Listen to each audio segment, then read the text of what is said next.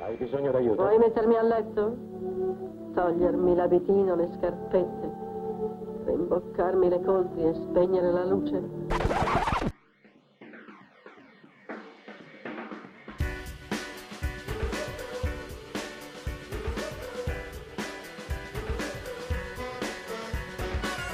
Eva contro Eva. su Radio Statale.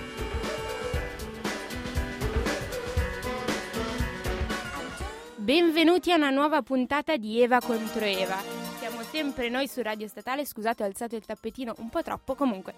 E, mm, siamo sempre noi su Radio Statale e purtroppo però oggi manca la mia co-speaker preferita, ovvero Francesca perché si laurea martedì prossimo e quindi sta piangendo sulle sudate carte nella speranza di finire eh, la tesi in tempo. Ma in compenso per la puntata del giorno, perché oggi parleremo di videogiochi e eroine videoludiche, non ve lo aspettavate, vero? Ebbene sì, siamo piene di sorprese. Abbiamo qua un ospite direttamente eh, da Network che è Erin. Ciao. Ah, buonasera, grazie mille Bianca per avermi invitato in questa puntata su cui appunto spero di essere abbastanza ferrato per poterti dare una mano. Eh, mi- sì, eh, di sicuro, di sicuro sei assolutamente il più esperto che potevamo trovare in radio, per questo abbiamo chiamato te. Tra l'altro grazie di averci consigliato l'argomento perché eh, come eh, so- senza sorpresa di nessuno non ne sapevamo assolutamente niente, invece sono cose molto interessanti che adesso scoprirete. Parleremo in particolar modo, avremo un, un inizio un po' così, un po' divertente e poi parleremo invece di cose molto più serie di cui forse non si sa abbastanza.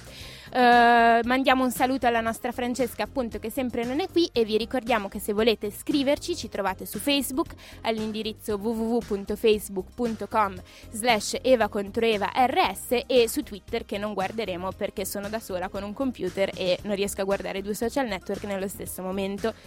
Comunque adesso vi lasciamo alla prima canzone che è... ehm, eh, Pinball Wizard degli Who per restare un po' in tema di videogiochi vagamente e eh, torniamo tra tre minuti per parlarvi delle nostre eroine videoludiche.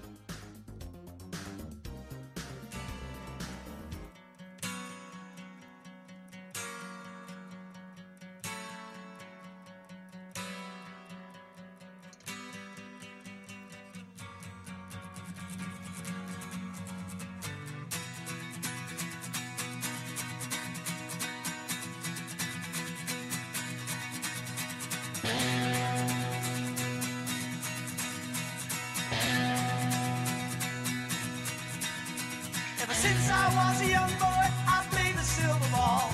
From Soho down to Brighton, I must have played them all.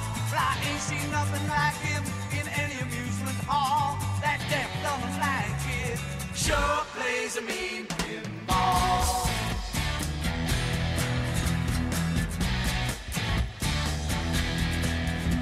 He stands like a statue, becomes part of the machine.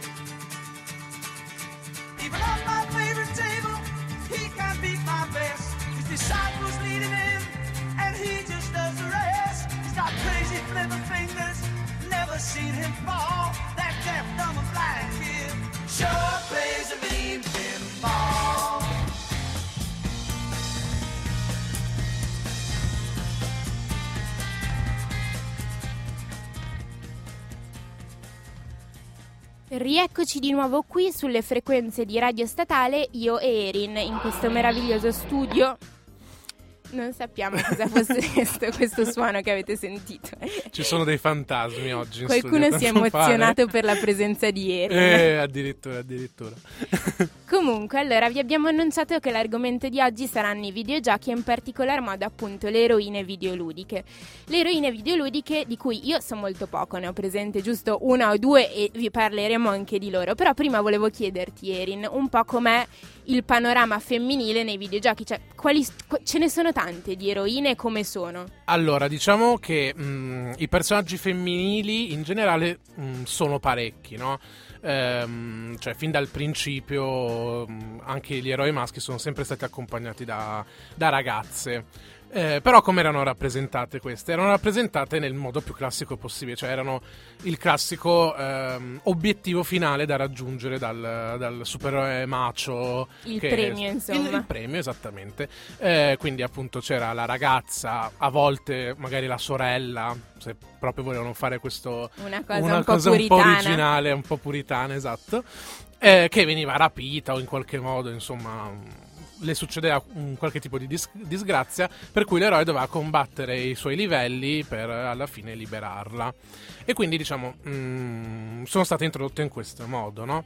Eh, dopodiché, eh, già a metà degli anni 80 ehm, si iniziano a vedere i primi, diciamo, le prime supereroine, eh, le prime eroine videoludiche, scusami, eh, attive. Quindi, appunto, la prima che mi viene in mente è Samus Aran della Nintendo. Chi no? è questa Samus Aran? Dici brevemente che È la, protagonista, è la protagonista di Metroid, un videogioco ambientato in un futuro lontano con alieni, insomma, classico gioco fantascientifico, no? La cosa divertente è che praticamente questo- questa Samus Aran eh, viene, mh, è, è vestita di un'armatura completa, no? Quindi tu per tutto il gioco non, non vedi il suo volto.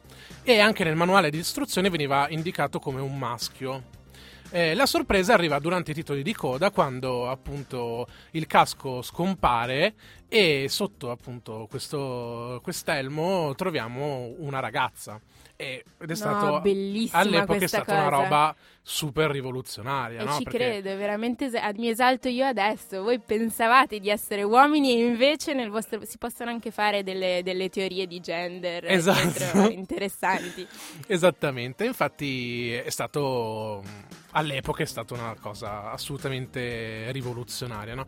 E quindi, diciamo, da quel momento in poi mh, il panorama femminile si è appunto arricchito di queste eroine attive, no? Quindi gente che va in giro E fa cose. e fa cose, al contrario di essere solo- solamente rapita, no? che mi sembra un grande passo avanti Sì. comunque anche nel mondo dei videogiochi. Ma appunto eh, volevamo poi parlarvi un attimo delle due probabilmente più famose eroine o damigelle o esempi di quello Sì. che vi abbiamo appena detto nel mondo dei videogiochi, che sono, le conosco persino io, figuratevi, eh, che sono eh, la principessa Peach di eh, Super Mario e eh, Lara Croft, che io conosco sostanzialmente perché hanno fatto un film con Angelina Jolie, ma dettagli, non diciamo queste cose. Comunque molto bella. Angelina Jolie è bella qualunque cazzata faccia di film.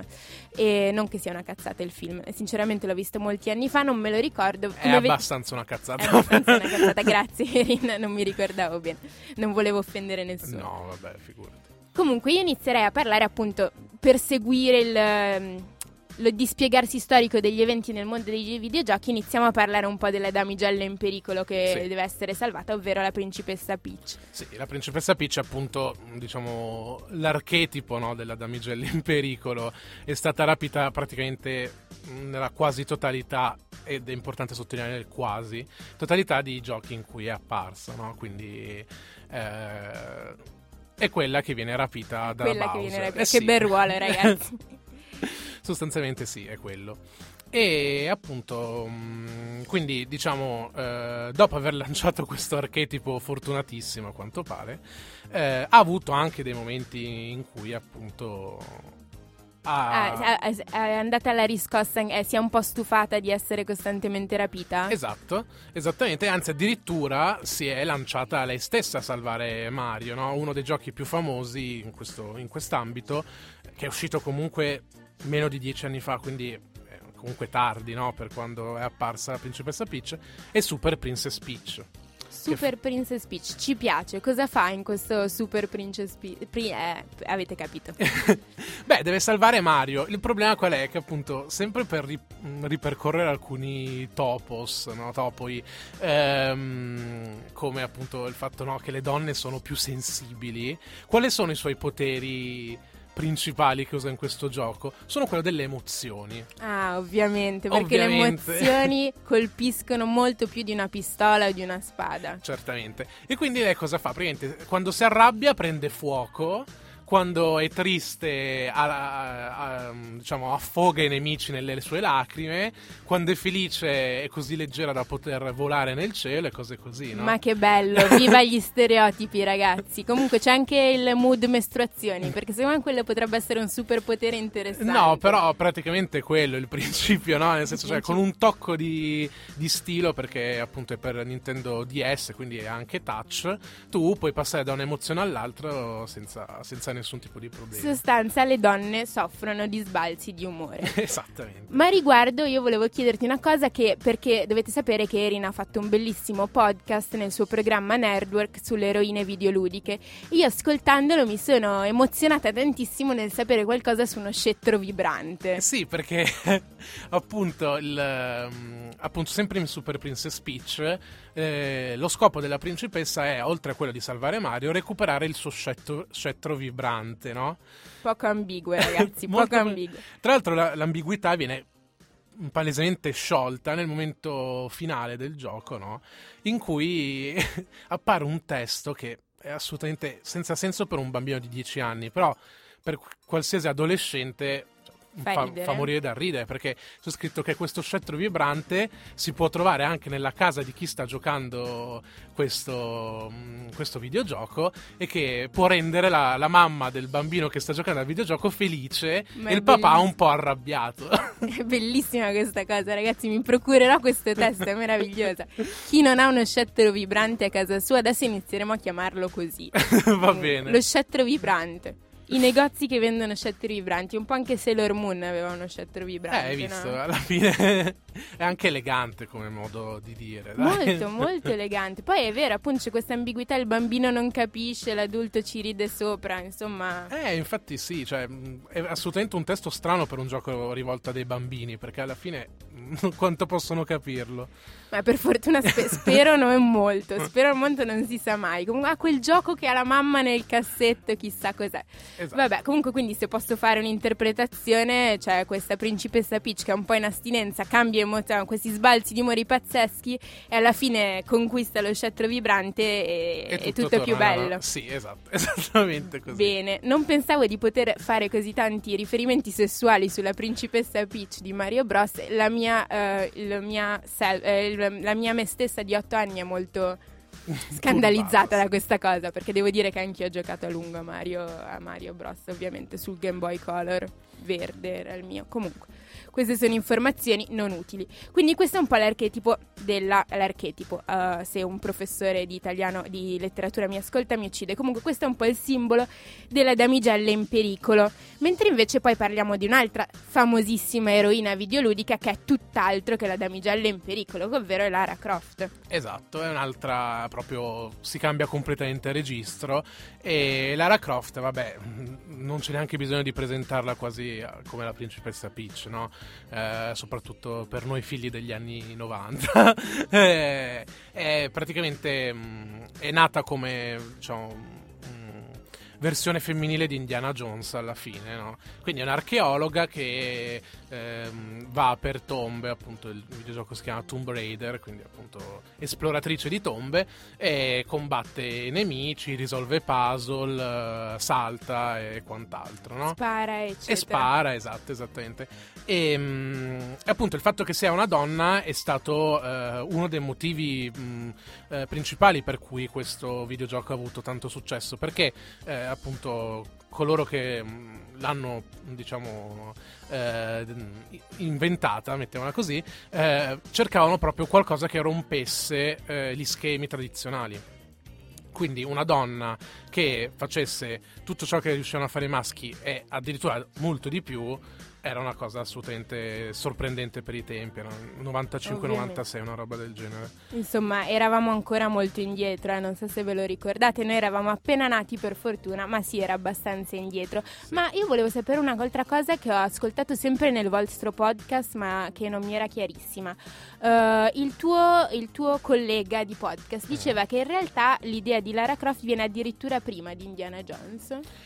Sì, nel senso che, mh, diciamo, eh, l'idea del personaggio sì.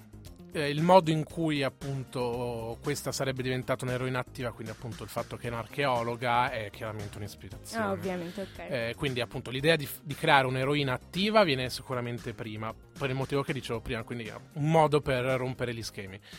E poi il fatto che sia diventata un'archeologa lo deve ad Indiana Jones sostanzialmente. Ok, quindi è stato un mix di grande successo, Sì. diciamo. Esattamente. Ma il suo aspetto fisico quanto conta nei videogiochi? Conta alba- abbastanza, nel senso che lei è conosciuta anche per questo seno spropositato, che a quanto pare questo- c'è questa leggenda metropolitana che è dovuta a un errore di, di un programmatore Fantastico. che ha aumentato del 150% il seno originale e poi le altre persone, appunto, gli altri programmatori l'hanno visto e hanno detto "Ah no, figa, figa, Che teniamola". bella idea, è bellissima. e quindi niente. Però appunto c'è sempre questo, anche nei videogiochi c'è sempre questo eh, alone no, del visto non visto, vedo non vedo, no? Eh, per esempio giravano su internet le voci che esistesse un codice nel primo Tomb Raider per renderla completamente nuda, cosa che non c'è, però è stato inserito nel secondo. Ah, perché ne hanno approfittato, hanno detto lo vogliono, a questo Certo. punto facciamo. Però qual è la cosa divertente? È che appunto è spacciato come naked cheat, no? una roba del genere. Il problema è che quando inserisci il codice Lara Croft esplode, anziché spogliarsi. La punizione del karma, gli Esatto. dei vi guardano, ragazzi, state molto attenti. Ed è divertentissima. Immagino. cosa. Mi, mi immagino la faccia di un adolescente che è riuscito a procurarsi il codice, lo mette nel computer e E improvvisamente... vede Lara Croft esplodere in tanti cubi. Bellissimo, digitali. mi sembra uno scherzo geniale, mi stanno simpatici questi programmatori, molto simpatici. Comunque, ehm, io non ho mai giocato a Lara Croft, Mm. mi ricordo di aver guardato un mio amico giocare a un certo punto nella mia vita, però non mi faceva toccare il computer, quindi appunto a, a proposito di, di sessismo nell'ambito dei videogiochi, Comu- di cui parleremo tra pochissimo. No, invece volevo chiederti un'altra cosa, che è questo canale di YouTube di cui- Mhm. su cui mi è capitato che si ricollega direttamente all'argomento di cui parleremo tra poco Sì. che è questo eh, Feminist Frequency di Sì. Anita Sarkeesian in cui appunto questa blogger YouTube- youtuber fa una critica generale dei, dei, dei, dei personaggi femminili nei videogiochi mi pare Sì, analizza appunto i tropes in inglese, sono appunto i luoghi comuni, possiamo tradurlo in italiano, delle donne nei videogiochi. Faccio- in realtà, vabbè, lei parla in generale di, eh, della cultura pop, no? Quindi, per esempio, ha parlato anche di Hunger Games, cose di questo tipo. Però, appunto, ha, diciamo, una mm, sezione, una playlist per quelle dei videogiochi. Sì, è molto interessante, io anch'io la seguo e, mm, e analizza appunto il mondo dei videogiochi facendo però sia esempi negativi, ovviamente parte da una critica perché altrimenti non, non ci sarebbe neanche motivo di, di parlare, parlare. esatto, però facendo anche esempi positivi. No? La cosa molto mm, intelligente secondo me è che il disclaimer che c'è all'inizio di ogni video è eh, la critica che sto per fare non deve impedirvi di eh, apprezzare un videogioco, però voglio aiutarvi a eh, diciamo mh, osservarlo nella sua interezza. no? a Quindi- pensarci un attimo sì, su quindi voi continuate a giocarci, anch'io magari gioco a un videogioco in cui una donna è stereotipata, no? il personaggio femminile è stereotipato, però sappiate che è stereotipato e ora vi spiego perché e poi inizia il video. e questa cosa che ha appena detto Erin è molto importante per quello di cui vi parleremo dopo la canzone che stiamo per mandarvi Non siamo molto originali oggi in ambito di canzoni perché appunto manca la nostra carissima Francesca che è la responsabile musicale.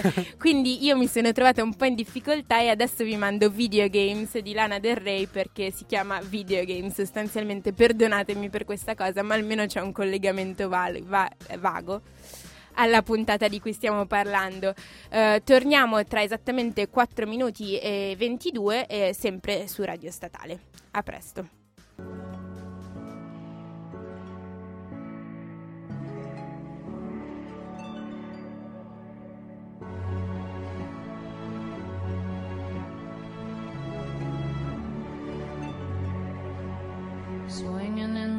Backyard, pull up in your fast car, whistling my name. Open up a beer and you say, Get over here and play a video game. I'm in his favorite sundress, watching me get undressed, take a body downtown. I say you the bestest, leaning for a big kiss, put his favorite perfume on. Play a video game. It's you, it's you, it's all for you. Everything I do, tell you all the time. Heaven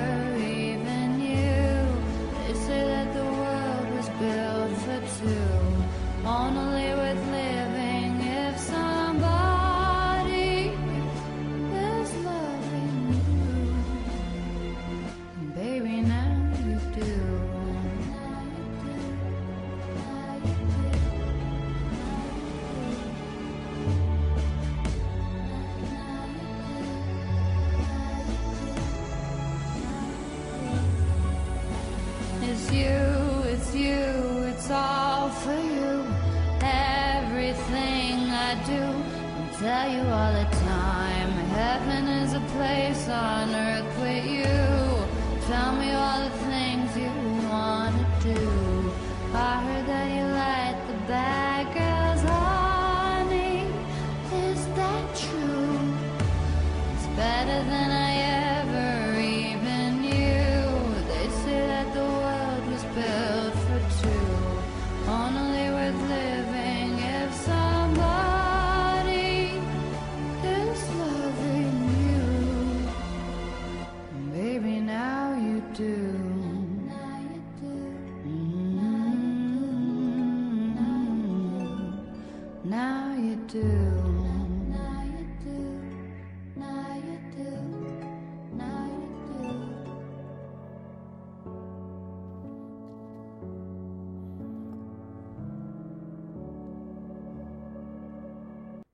Rieccoci di nuovo su Radio Statale, siamo sempre quelli di Eva contro Eva, ci manca un'Eva oggi, di nuovo ciao Francesca, continuo a salutarti, capisci che mi manchi moltissimo anche perché sono qua a condurre questo programma da sola, per fortuna che c'è Erin. Erin di Nerdwork Ma- è sempre qua con noi e noi siamo sempre su Facebook e su Twitter, se ci cercate scriveteci, leggeremo i vostri commenti su, in diretta se li vedo in tempo, ma spero proprio di sì. E adesso passiamo agli argomenti seri, ovvero passiamo a una cosa di cui io non sapevo assolutamente l'esistenza fino a quando non ne ho parlato con Erin, che ha scritto un interessantissimo articolo su Vulcano Statale. Cos'è il- eh, l'articolo parla di Gamergate. Cos'è il Gamergate, Erin? Beh, allora, è un fenomeno che per fortuna, diciamo, cioè adesso possiamo dirlo mm, chiaramente per fortuna, in Italia è poco conosciuto perché è stato poco vissuto. Però mm, sostanzialmente è un movimento, no? come tutti questi gate finali, no?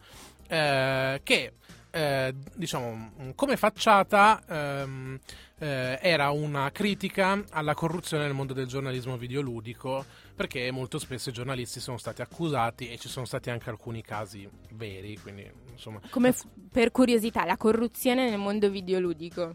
Beh, mm, o eh, ti pago per parlare bene del mio gioco, Mm, della mia ok, console, certo. banalmente, oppure appunto dei, dei favori, no? C'è stato un caso abbastanza mm, famoso eh, di feste sugli yacht con orologi d'oro, cioè è una roba veramente da cene eleganti Hai ad visto i Arcore. videogiocatori, eh? Chi l'avrebbe mai detto? Esatto. Quindi inizialmente è partito, almeno mh, come facciata, da questo. In realtà è eh, diventato, o è sempre stato, mh, oserei dire, un eh, movimento misogeno, cioè non ci, so- non ci sono altri modi per definirlo, ehm, contro mh, produttrici e sviluppatrici di videogiochi. Perché appunto quando si parla di donne nel mondo dei videogiochi ci sono tre strati in realtà no, che vengono toccati. Come le donne sono rappresentate nei videogiochi, quello di cui abbiamo parlato prima, le videogiocatrici, però c'è anche un lato che magari mh, a non, tu- eh, non tutti insomma, lo ritengono eh, importante allo stesso modo, che sono chi ci lavora ai videogiochi, le donne che lavorano ai videogiochi, perché mh, ci sono per fortuna anche molte donne che producono e sviluppano videogiochi, non sono solo uomini. E, mm, e quindi è nato tutto eh, dopo la mossa molto di classe dell'ex fidanzato di Zoe Quinn, che è appunto questa ehm, sviluppatrice indipendente, eh, il quale ex ragazzo, una volta insomma, che l'ultimo videogioco della- dell'ex ragazza era uscito in commercio, ha mm, praticamente eh, fatto una lista di uomini con cui questa ragazza lo avrebbe tradito. E fra questi uomini c'era appunto un giornalista molto famoso, di una testata molto famosa che si occupa anche di videogiochi, e, e quindi l'accusa implicita, e non solo implicita, era eh, la mia ex ragazza è andata a letto con questo, con questo signore per avere delle recensioni positive nei confronti del suo gioco. E da lì si è scatenato un inferno sostanzialmente, perché tutto l'odio represso nei confronti delle donne della comunità di videogiocatori si è riversato indiscriminatamente contro qualsiasi donna. È appa- stato aperto il vaso di Pandora Sì. sostanzialmente. Esattamente.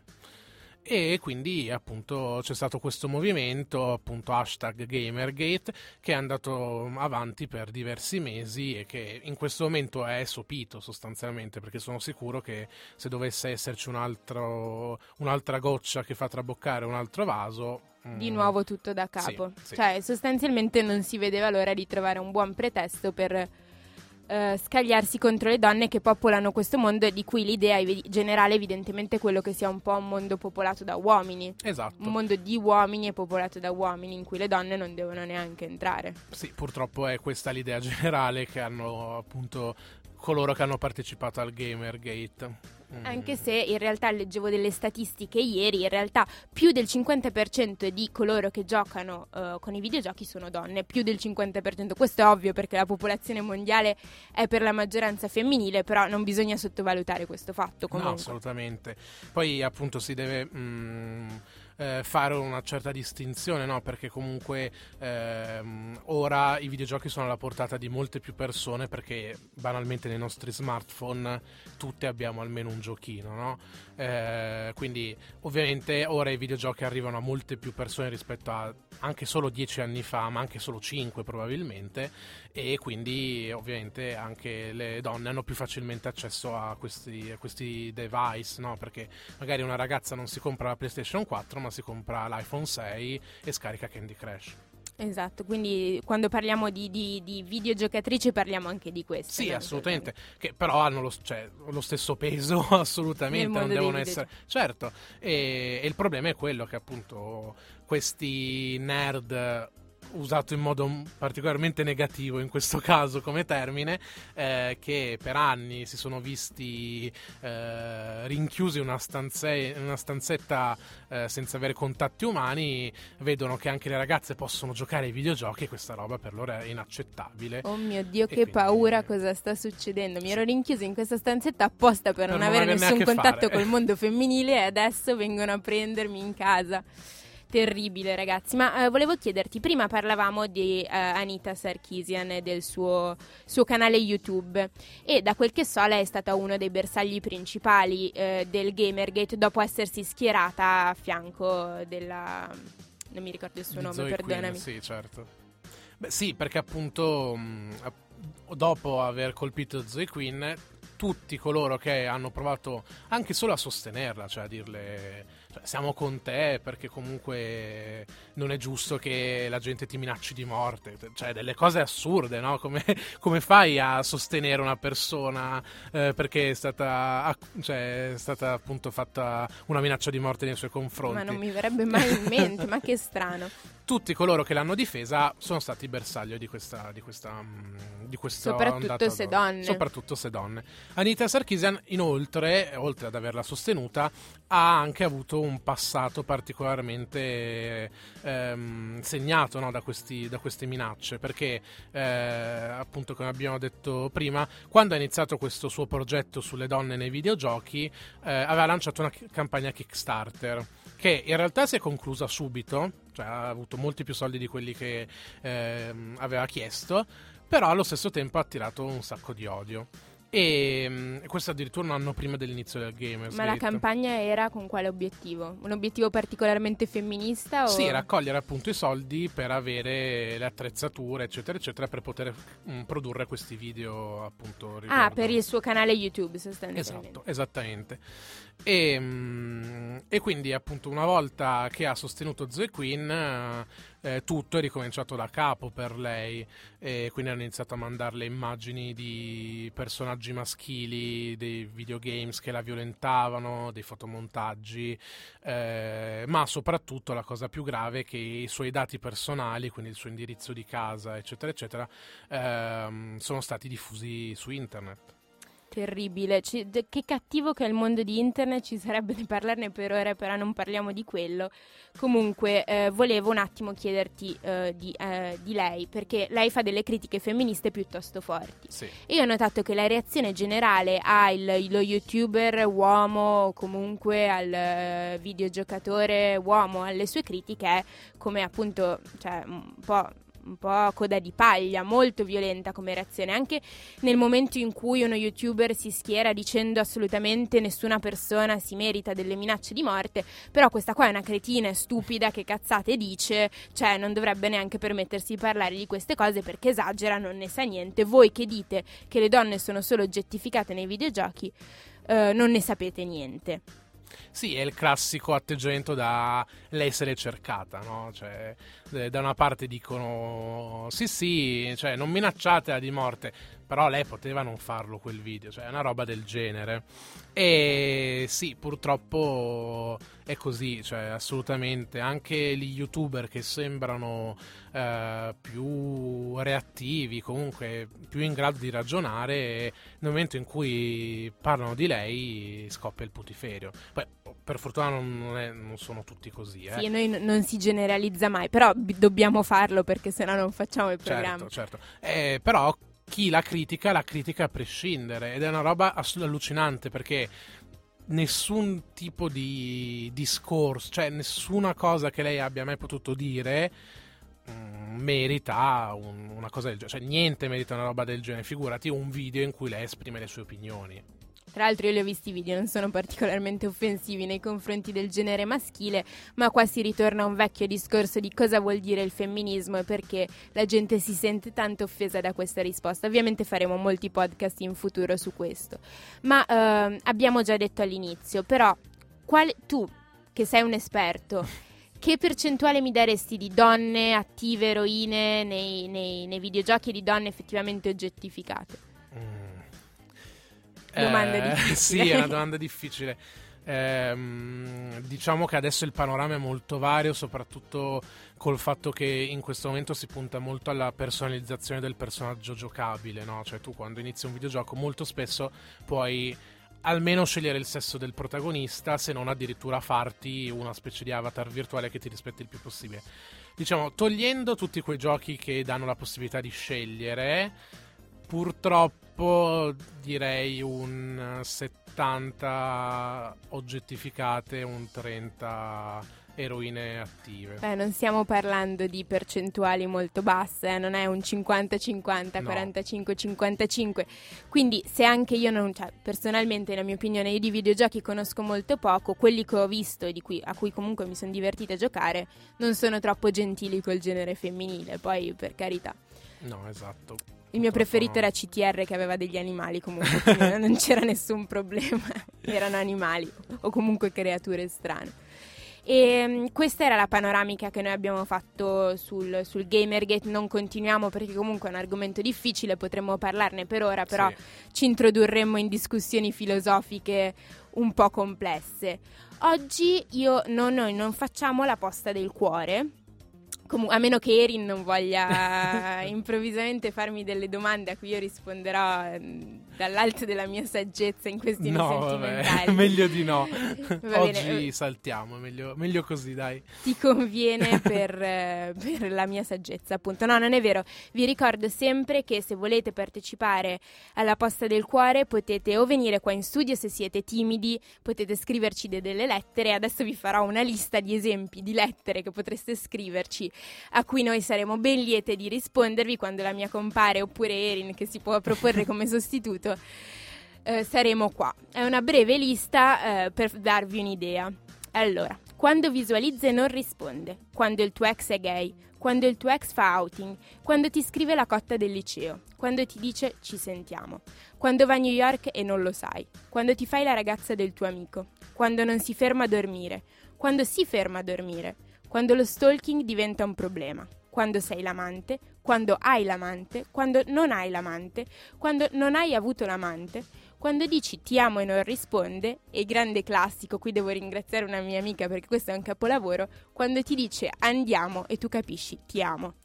Quindi tut- queste sono tutte le situazioni in cui potete scriverci. Se, se vi sono capitate queste cose ve- vi accoglieremo a braccia aperte perché come avrete capito c'è uno sfondo autobiografico a questa lista che vi ho appena, ho appena letto. Comunque, io adesso mi sostituirò sempre a Francesca, come sto facendo da tutta la puntata, per eh, introdurvi la rubrica. No, prima ringrazio Erin, grazie mille di essere venuto qua con noi e di averci anzi. parlato di queste cose molto interessanti di cui non sapevamo niente. Grazie a voi per aver accettato questa collaborazione.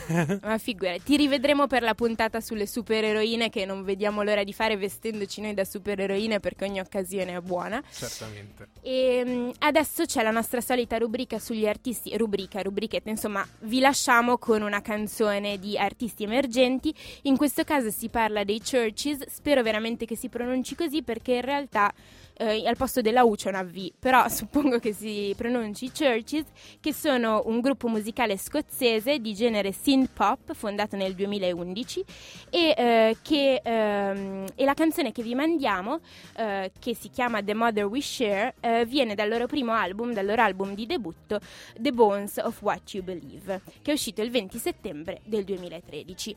Noi ci rivediamo sempre eh, la settimana prossima, sempre di mercoledì, sempre alle ore 17 su Radio radio statale.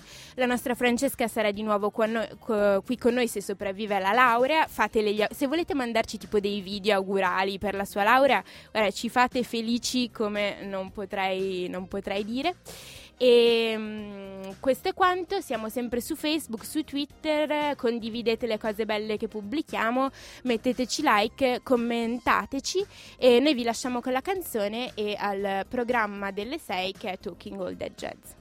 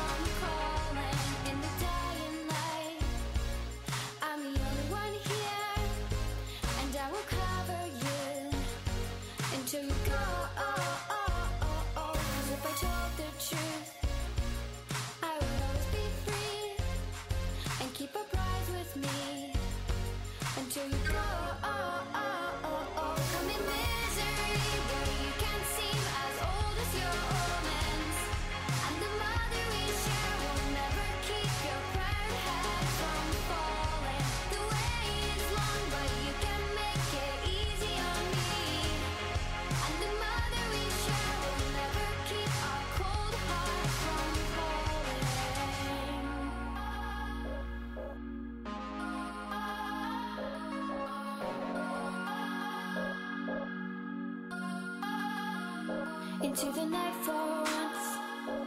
We're the only ones left. I bet you even know where we could go.